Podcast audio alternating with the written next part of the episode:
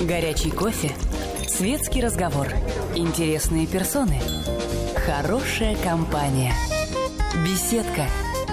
Уютное место для душевного разговора.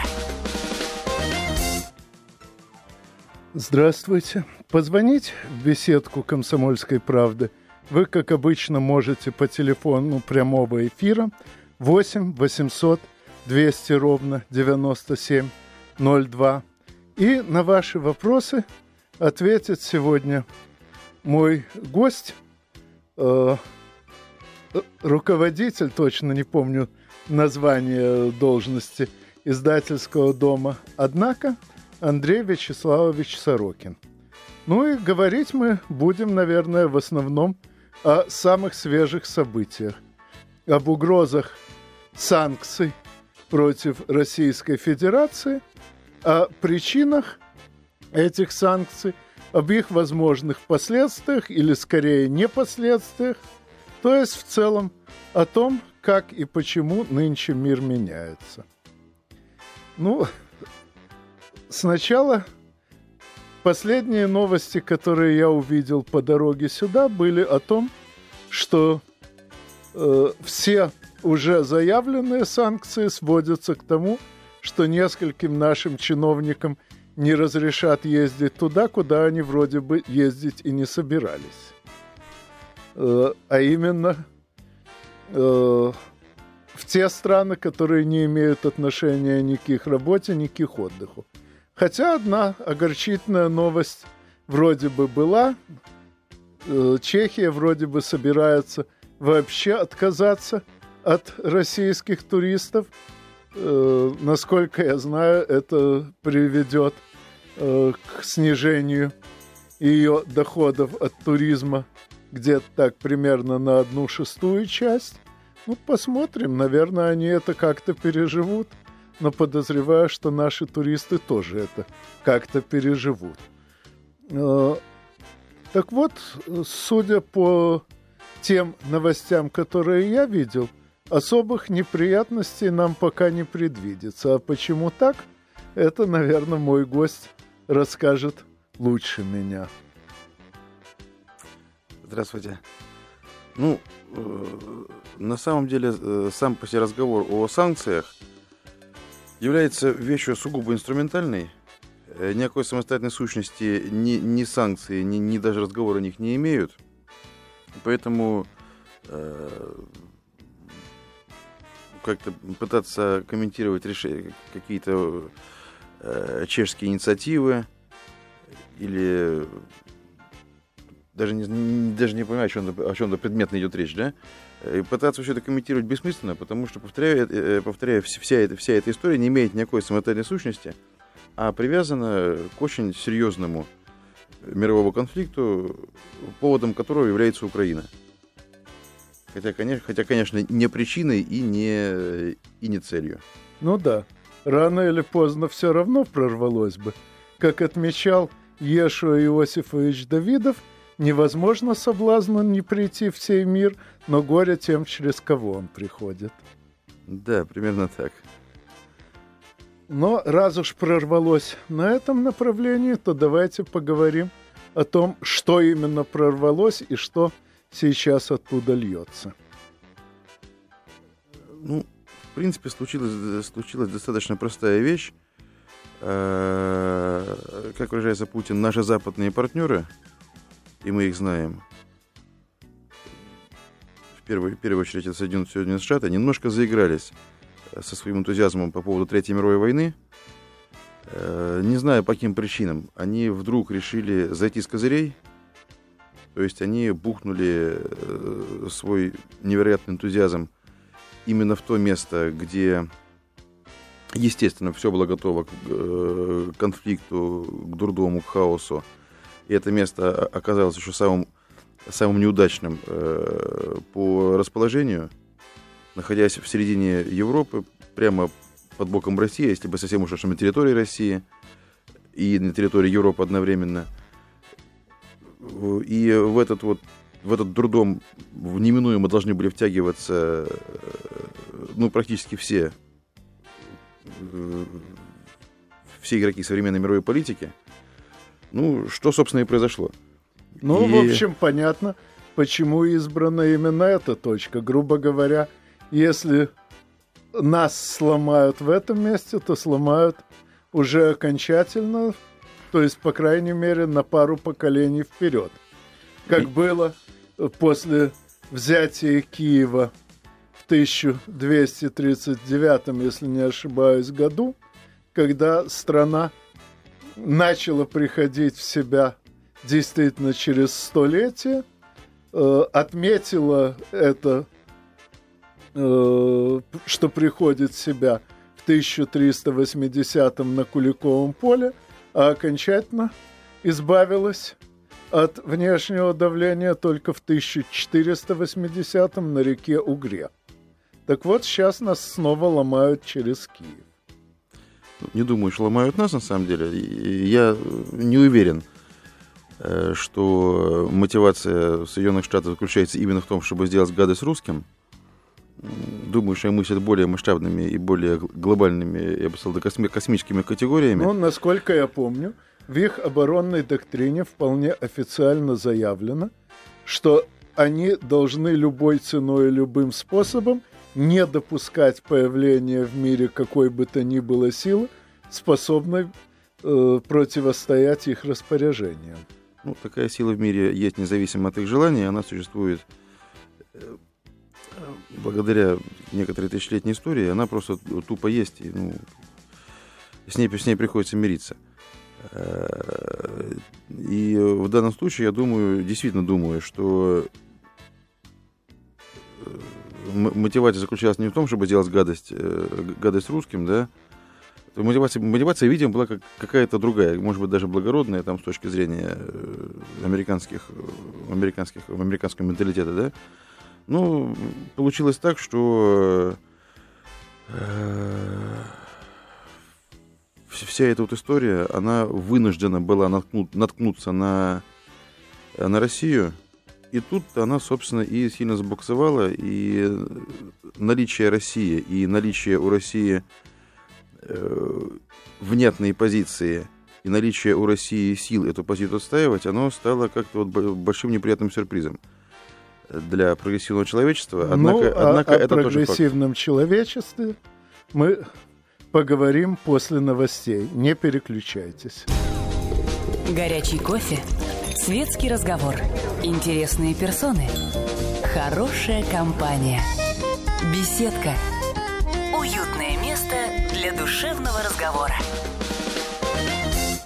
Позвонить в беседку «Комсомольской правды» вы можете по телефону 8 800 200 ровно 9702. И сегодня на ваши вопросы отвечает руководитель издательского дома «Однако» Андрей Вячеславович Сорокин. И говорим мы сегодня в основном о том, какие перемены в мире мы сейчас переживаем. Э, уже есть звонок по этому поводу. Михаил, здравствуйте. А, Здравствуйте, добрый вечер. Ну, во-первых, я хотел бы сказать, что с моей точки зрения на Украине мы наблюдаем переход э, демократии в ахлократию, как говорил Аристотель, хотя он ахлократию называл демократией, а ту демократию, которую мы понимаем политией, вот. Ну, переходный период я уже называл разводом терпил на их языке. Ну, а основной, так сказать, процесс, который мы наблюдаем, это вот когда я говорил, что экспонента суммы, э, в общем, растет быстрее, чем Или в природе э, по экспоненциальному закону очень много размножаются. Кролики, допустим, раковые опухоли или еще что-то. Ну и просто вот тому капиталу, который Ленин называл там буржуазией или еще чем-то, на самом деле ростовщическому капиталу, просто кушать хочется. Вот они, так сказать, захватывают территории, надеясь, что это их прокормит. Ну, а дальше что из этого с Гитлером точно так же было. Ну, а что из этого получится, ну, будем надеяться на лучшее. Спасибо, будем. Ну, что касается того, что капиталу кушать хочется, то в том же издательском доме «Однако» регулярно публикуются статьи Михаила Леонидовича Хазина. он напоминает, что свежих земель для съедения уже практически не осталось. И, в общем, то, что мы сейчас наблюдаем, это еще и последствия того, что, э, как писал век назад Владимир Ильич Ульянов, идет передел уже поделенного мира. Э, тем не менее, я полагаю, что еще до того, как мы снова начнем строить социализм, а это начнется только в 2020, мы, тем не менее, можем сделать так, чтобы этот самый передел не переходил хотя бы в беспредел. В частности, насколько я могу судить, э, действия Российской Федерации в нынешних обстоятельствах, если не идеальны, то, по крайней мере, близки к идеалу настолько, насколько я в состоянии себе представить. По крайней мере, э, я смотрел э, недавнюю пресс-конференцию президента Российской Федерации как мастер-класс. При том, что сам я, в общем, достаточно давно, по сути, уже пару десятилетий работаю политическим консультантом – но тут я вижу, что мне не консультировать надо, а еще учиться и учиться. Да, Том Александрович, это действительно так. Э, точнее, действительно справедлива ваша, ваша оценка э, поведению и роли Российской Федерации э, в этом конфликте и бери выше, в общем, в общем-то, в современной мировой политике. Мы немножко от этого отвыкли, да, немножко это, может не замечаем, но если посмотреть внимательно, так сказать, на дистанции процесса мировой политики последних лет, то мы обратим внимание, что в мире сейчас э, существует, по крайней мере, на Европейском театре боевых действий, э, существует только, только одно государство, э, способное принимать суверенные ответственные решения, их реализовывать, за них отвечать э, и, и, и эти решения обеспечивать. Вы будете смеяться, но действительно наша страна. И э, другого, другого подобного игрока в мире сейчас нет. Тут э, совпало, конечно, масса факторов. И случайные, и личностные, и, так сказать, э, и просто срок, срок набора массы, например, да. И сейчас вокруг украинского кризиса мы, мы видим, что все позитивные, все позитивные сдвиги, которые происходили в России последние лет 15, они вдруг стали очевидны, заметны и они, в принципе, раньше были, да? Просто, допустим, вокруг сирийского конфликта мы эти, э, э, э, эти, эти же факторы были для нас приятным, приятным, но все-таки такой внешнеполитическим фактором. Ну, где-то там, где-то на Ближнем Востоке, там, да, вот Путин что-то там вот начудил с Обамой, ну, молодец. Вот. Сейчас мы это видим в своих семьях. Потому что, ну, трудно найти в России, в России, в России людей, которые не имеют на Украине родственников, друзей, которые там не служили, не учились, не отдыхали, не пьянствовали, э, не работали. Ну, и, и именно в том числе, в том числе и, и из-за того, что сегодня мировая политика коснулась каждого из нас, на самом деле, да, мы в состоянии оценить, э, что сейчас э, наша, наша, наша страна собрала, э, потихоньку собрала очень, очень, много, очень большое количество факторов, которые позволяют ей быть действительно ведущей мировой державой. Это, это случилось. Э, у нас есть выверенная, понятная, внятная, хорошо объясненная политическая линия по отношению, по отношению и Украине, и шире по отношению к, своим, по отношению к, своей роли в мировой политике. Более того, к мировой политике в целом, к, э, к принципу мироустройства. Э, у нас есть Э, скажем так, выработался свой, свой язык э, декларирования этой политики. И у нас, вы будете смеяться, да, но накопи, накопилась, накопилась э, мощь, в первую очередь, в том числе и военная, э, которая, которая, которая, которая может быть инструментом проведения, проведения этой своей позиции в жизни. Что мы, что мы сегодня наблюдаем в случае с Украиной?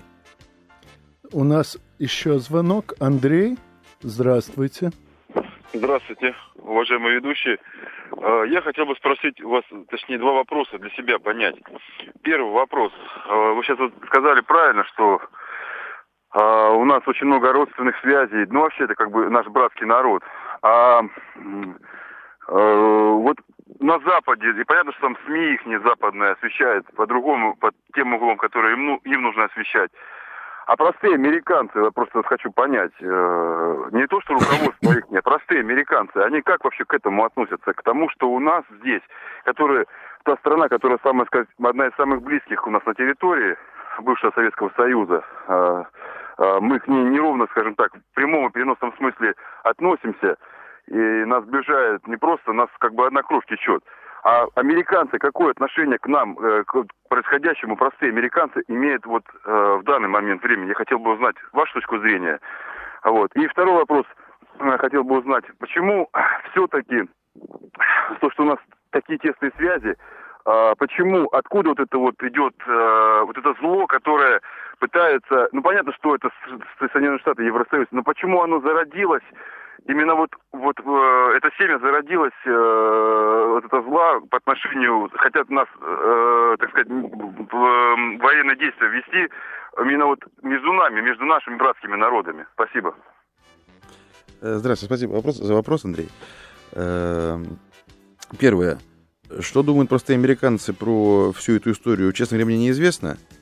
Э, известно только то, что проблема украинского кризиса не является топовой новостью в американской медийной повестке по той простой причине, что э, Белому дому про это нечего сказать. Потому что они стоят в очень, очень неприглядной позе и, собственно, гордиться им нечем, поэтому я не удивлюсь, если американские граждане знают, знают об этом крайне мало. Вот. Соответственно, не знаю, какая у них позиция. В принципе, насколько я знаю американцев, это нормальные, нормальные люди, в общем-то, да, которые мыслят совершенно нормальными человеческими категориями. Другое дело, что, здесь, что воспитание, воспитание и мироощущение там такое, что что-то происходящее на, на другой стороне земного шара рядового американца в принципе вообще не касается. Потому что это другой глобус вообще. Вот. Второй, второй, второй ваш вопрос гораздо более, гораздо более важен, Андрей. Э, что мы, что бы ни говорили про происки мировой закулисы, там каких-то э, коварных сил, э, мы действительно имеем сейчас на Украине, в Малороссии, наших с вами, да наш народ, в общем-то, да, ну, так не будем, опять же, придумывать ничего нового. Русский украинцы это, это один русский народ, на самом деле. Великороссы, малороссы, червонороссы, белороссы. Вот. Э, мы имеем народ с одной судьбой, с одной культурой, с одним, с одним историко-культурным кодом. И вот внутри этого народа, одного народа, подчеркиваю, от Карпат до, до Камчатки, э, мы имеем группу людей, готовых э, убивать представителей, других представителей ну, того же самого народа. появилась эта группа, мы поговорим уже после новостей. Пожалуйста, не переключайтесь. Горячий кофе, светский разговор, интересные персоны, хорошая компания, беседка, уютное место для душевного разговора. Снова напоминаю, что позвонить в беседку «Комсомольской правды» вы можете по телефону 8 800 200 ровно 9702. Но прежде чем, как обещал, ответить на предыдущий звонок, э, давайте запустим в эфир человека, чтобы он не ждал. Юрий, здравствуйте. Э, добрый вечер. А может быть, американцам нужны не санкции, а им нужно избавиться от бойцов Майдана. Ведь когда Крым присоединится к России, видимо, эти бойцы пойдут штурмовать Перекоп и вступят в соприкосновение с российской армией, что и надо американцам, для того, чтобы эти бойцы сгорели в огне и не мешали им в дальнейшем Понятно. Должен вас огорчить, эти бойцы, хотя и отмороженные на всю голову, но инстинкт самосохранения у них иногда срабатывает. И э, в случае э, отделения Крыма, говорю в случае, потому что, э, как говорил лет 30 назад один мой коллега, в этой стране твое то, что ты съел вчера.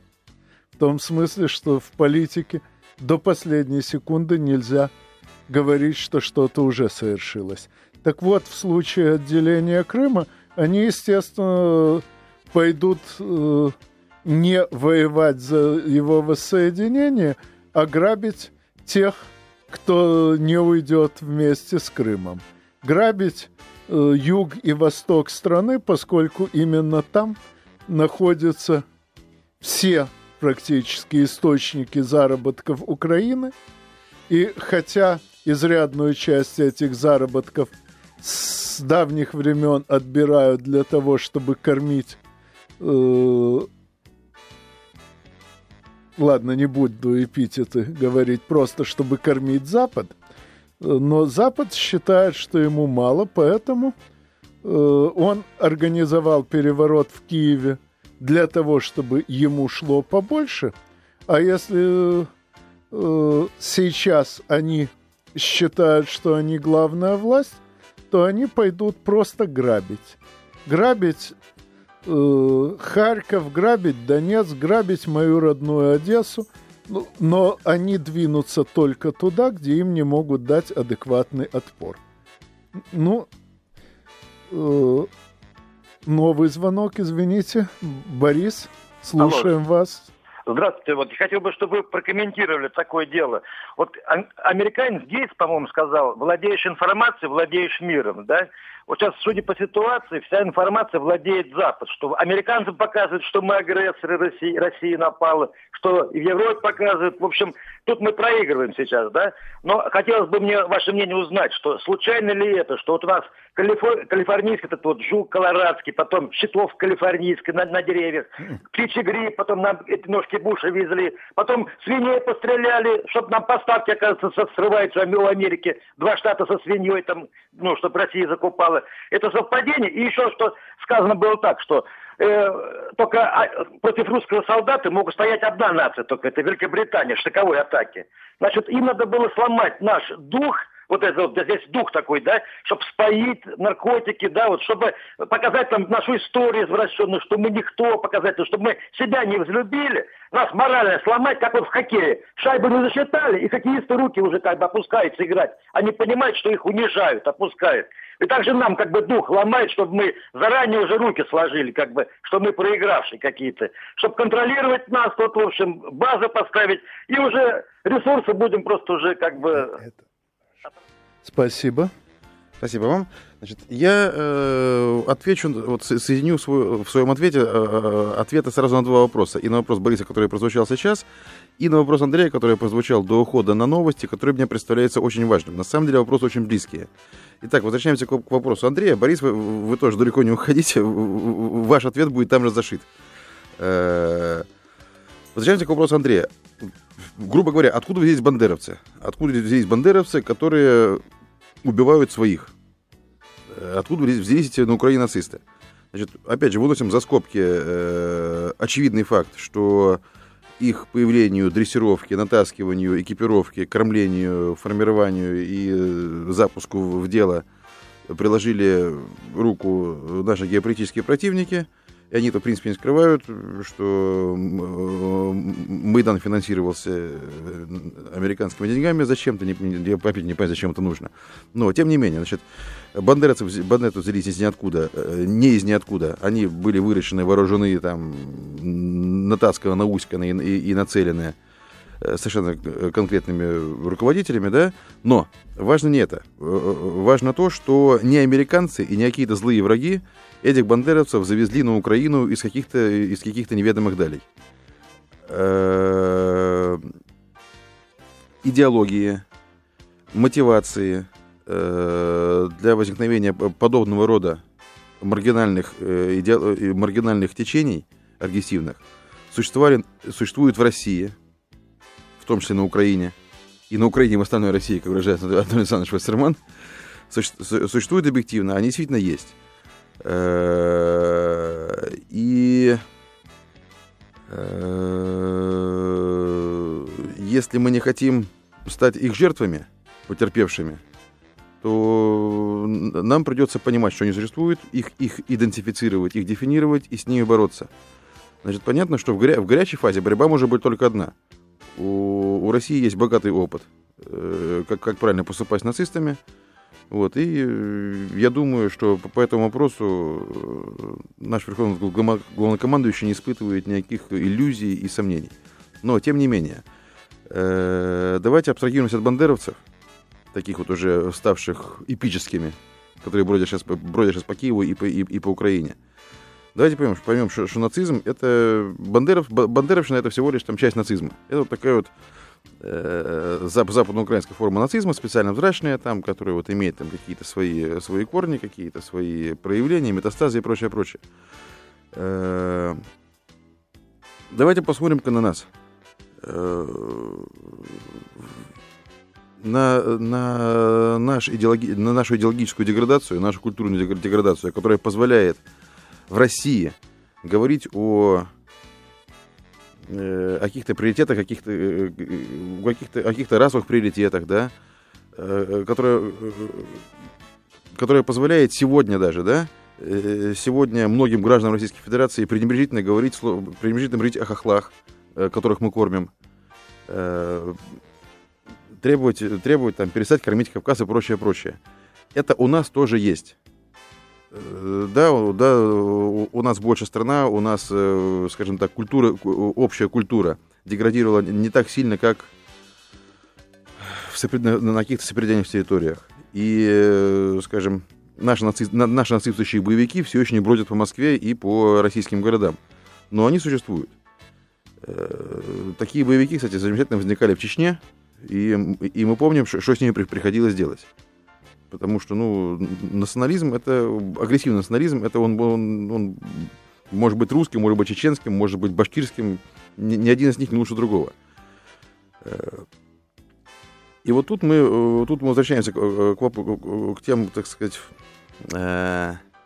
даже не вопросам, а каким-то вот воззваниям, которые, о которых говорил Борис, что таки да, мы, э, мы действительно, реально проигрываем нашим конкурентам культурном поле, в информационном поле, в идеологическом поле. Э, берем сейчас ту же Украину. Э, у нас действительно есть алиби. Мы не, к сожалению, мы не формировали на Украине никаких своих пятых колонн в течение 25 лет. Мы не формировали на Украине никаких своих политических сил. Мы не участвовали на Украине в, в конкурентной борьбе на, на информационном поле. Мы, мы там практически не были представлены вообще. Да, собственно, нам нечего, нам, нам, нам, нам, честно говоря, нечего было и представить. Э, потому что э, сейчас, когда на нас катит валом э, бандеровская идеология с бандеровским пониманием истории, в первую очередь истории Второй мировой войны, что мы можем противопоставить, да?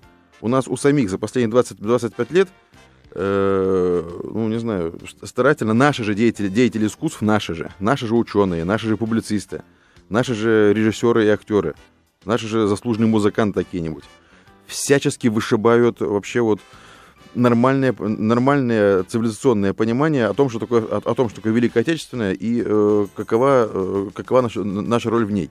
Именно, именно за это сейчас нас, нас убивают бандеровцы на Украине. Именно за это.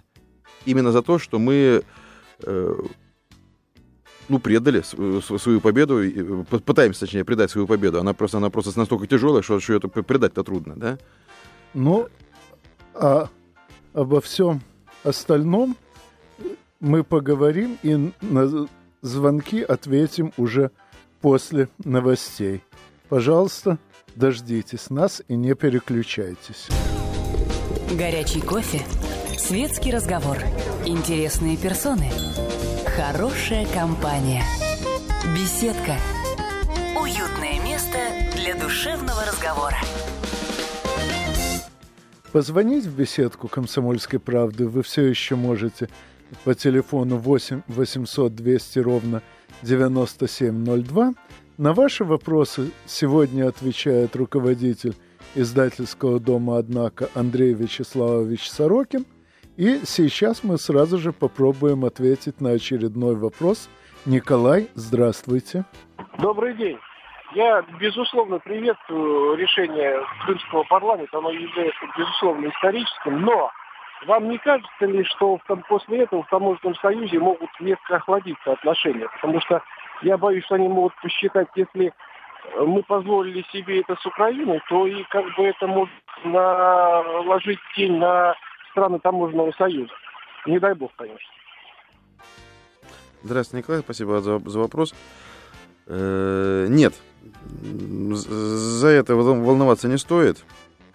Э, не, э, хотя вопрос про таможенный союз остается очень важный и интересен. Дело в том, что э, если вы обратили внимание, да, наши союзники Казахстан и Белоруссия э, не проявляют такого большого энтузиазма в разруливании украинского конфликта.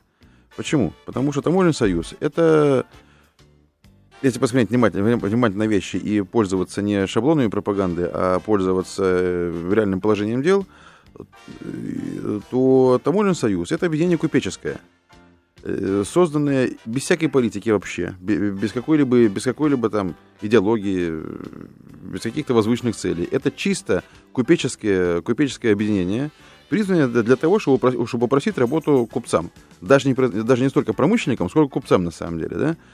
Э, чтобы упростить там, перемещение товаров, капиталов там, через границы трех, трех суверенных государств, которые остаются суверенными государствами, никто никого никому не присоединяет, никто никого ничего, ничего не принуждает. Да? Э, и э, именно в этом формате, в формате вот такого таможенного союза, наши, наши партнеры из, из Астаны и Минска, в общем-то, ну, не испытывают большого энтузиазма по поводу Э, российских инициатив, например, с Арменией и с Киргизией, когда э, Армения и Киргизия изъявили желание под, э, начать переговоры за принятием таможенный союз, э, эти инициативы поддержала только Россия. Э, да, и соображения больше политических, потому что, потому что с точки зрения экономики, с точки зрения, скажем так, развития своей экономической базы, ни Армения, ни Киргизия – в принципе, с точки зрения э, наших белорусских и казахских товарищей, они, в общем-то, ну, в таможенном союзе не, не сильно-то и нужны. Они ну, ну, не, не, не, слишком уступают, да, грубо говоря. Вот. И э, понятно, что товарищу Путину, э, его коллеги по таможенному союзу пеняют, что типа, ну, Владимир Владимирович, вот вы тут играете свои политические игры, а вот мы же, тут, тут, нам это не интересно, да? Это, это, в принципе, нормально. И, и в этом отношении вы заметили, да, что ни Назарбаев, ни Лукашенко не очень-то лезут со своими комментариями и поддержкой в украинский вопрос. Это, это тоже логично и естественно, да? Это наши союзники, они у нас есть, да? Они нас не сдают. Но, наперед, но скажем так, у них есть, есть свои суверенные интересы, есть свои суверенные представления о прекрасном. Они не навязывают их э, Москве, Москва не навязывает свои представления им. И именно в таком формате отношений ни Казахстану, ни Белоруссии, ни Армении, ни Киргизии, как, ну, скажем так, кандидатам в члены Таможенного союза, у них не возникает опасений э, э, насчет того, что, что, что Россия будет вести себя каким-то нехорошим образом в их отношениях. Ну, а я, Нет оснований. если позволите... И, и еще есть маленький момент. Дело в том, что опять же, если, если не пользоваться никакими пропагандистскими шаблонами враждебными, а смотреть на вещи реально и слушать, э, слушать э, э, существующую на самом деле э, позицию и политику Российской Федерации, мы увидим одну очень простую вещь. Россия сейчас является единственным мировым, мировым игроком, который э, выступает за, за легитимизацию украинского политического поля, за сохранение суверенной и территориально целостной Украины. Э, Крым это не инициатива Москвы, на всякий случай, это, э, это инициатива Крымского парламента, которая еще Москвой не обсуждена никаким образом. И еще, опять же, ничего не случилось, повторяю. Россия сейчас единственный мировой игрок, который, выступ, который выступает за суверенитет и, территориальную целостность Украины, то есть не идет на ее раздел и не идет на, на ее уничтожение, в отличие от наших западных партнеров, если вы заметили. Э, более того, то, что, в, то, что на Украине сейчас, видно, видно снижение накала э, беспредела и хаоса, по крайней мере, прошла его кровавая, кровавая часть. Так вот, кровавая часть на Украине закончилась 1 марта, тогда, когда один мировой игрок, мы, мы прекрасно его знаем, объявил, что он применит силу для того, чтобы, все, чтобы весь этот беспредел, беспредел прекратить. Сила, сила у этого игрока есть, репутация у игрока тоже есть, почему-то все притухли. Ну, а я еще все-таки добавлю, что, э, насколько я успел заметить, пока ни в одной стране таможенного союза сейчас не организуют государственных переворотов под лозунгом «Москалив на ножи», и, соответственно, этим странам нечего опасаться еще и потому, что сами они ведут себя разумно и законно. А вот тем, кто поведет себя неразумно и незаконно, действительно стоит опасаться и разума, и закона. Вот. У нас еще звонок. Константин, здравствуйте. Алло.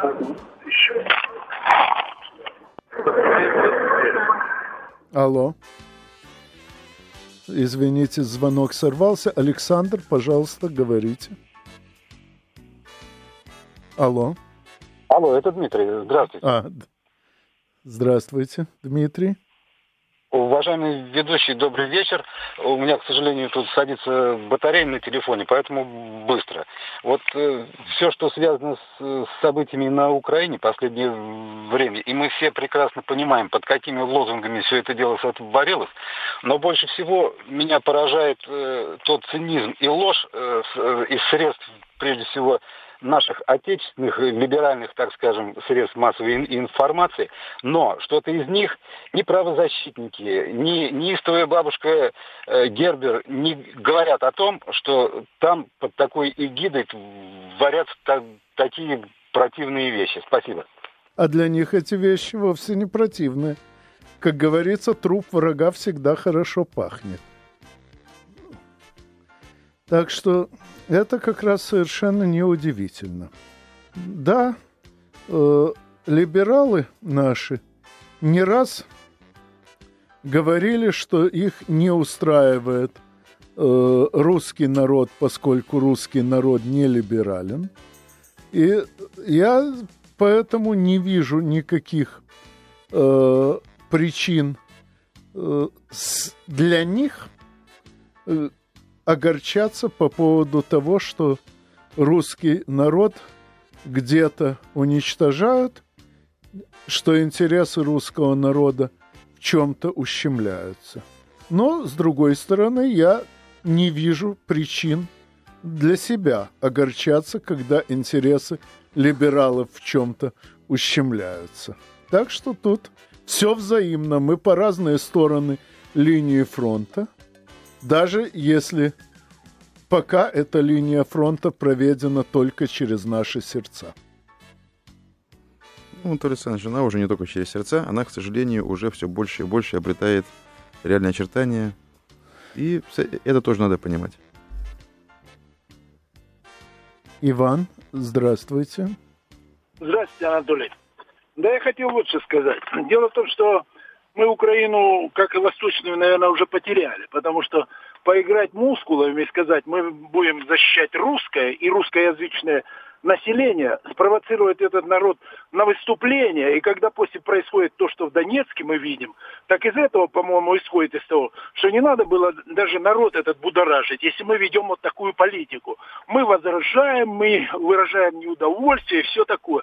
Мы теряем геополитически Россию. Украина – это э, для американцев это разыгрываемая карта. Они ее разыграют, но им сто лет не нужна эта Украина. Ее не будет Украины. Все. Но мы теряем. И тут бы не поиграть мускулами надо было, а ввести нужно было войска. Тем более Янукович обратился к нам. И Янукович должен... Понятно. Ну, извините, у нас всего минута эфира. Мой гость э, сейчас ответит. Иван, у нас действительно очень мало времени осталось. Иван, вы не правы. Э, позиция России, в том числе относительно ввода войск, э, была изложена 1 марта в обращении президента и в решении, в решении Совета Федерации. Она была, 4, она, была, она же была более внят, еще более внятно на пальцах изложена 4 марта во время пресс-конференции Путина. Он же объяснил ситуацию с, с тем, кого там Россия будоражит. Э, не волнуйтесь. Ну, а я скажу, что люди в Донецке, Харькове и других местах поднялись не по призыву России, а потому что им самим сейчас стало плохо. И сегодня именно эти люди в Донецке, в Харькове и в Луганске на самом деле э, формируют политику Российской Федерации. Беседка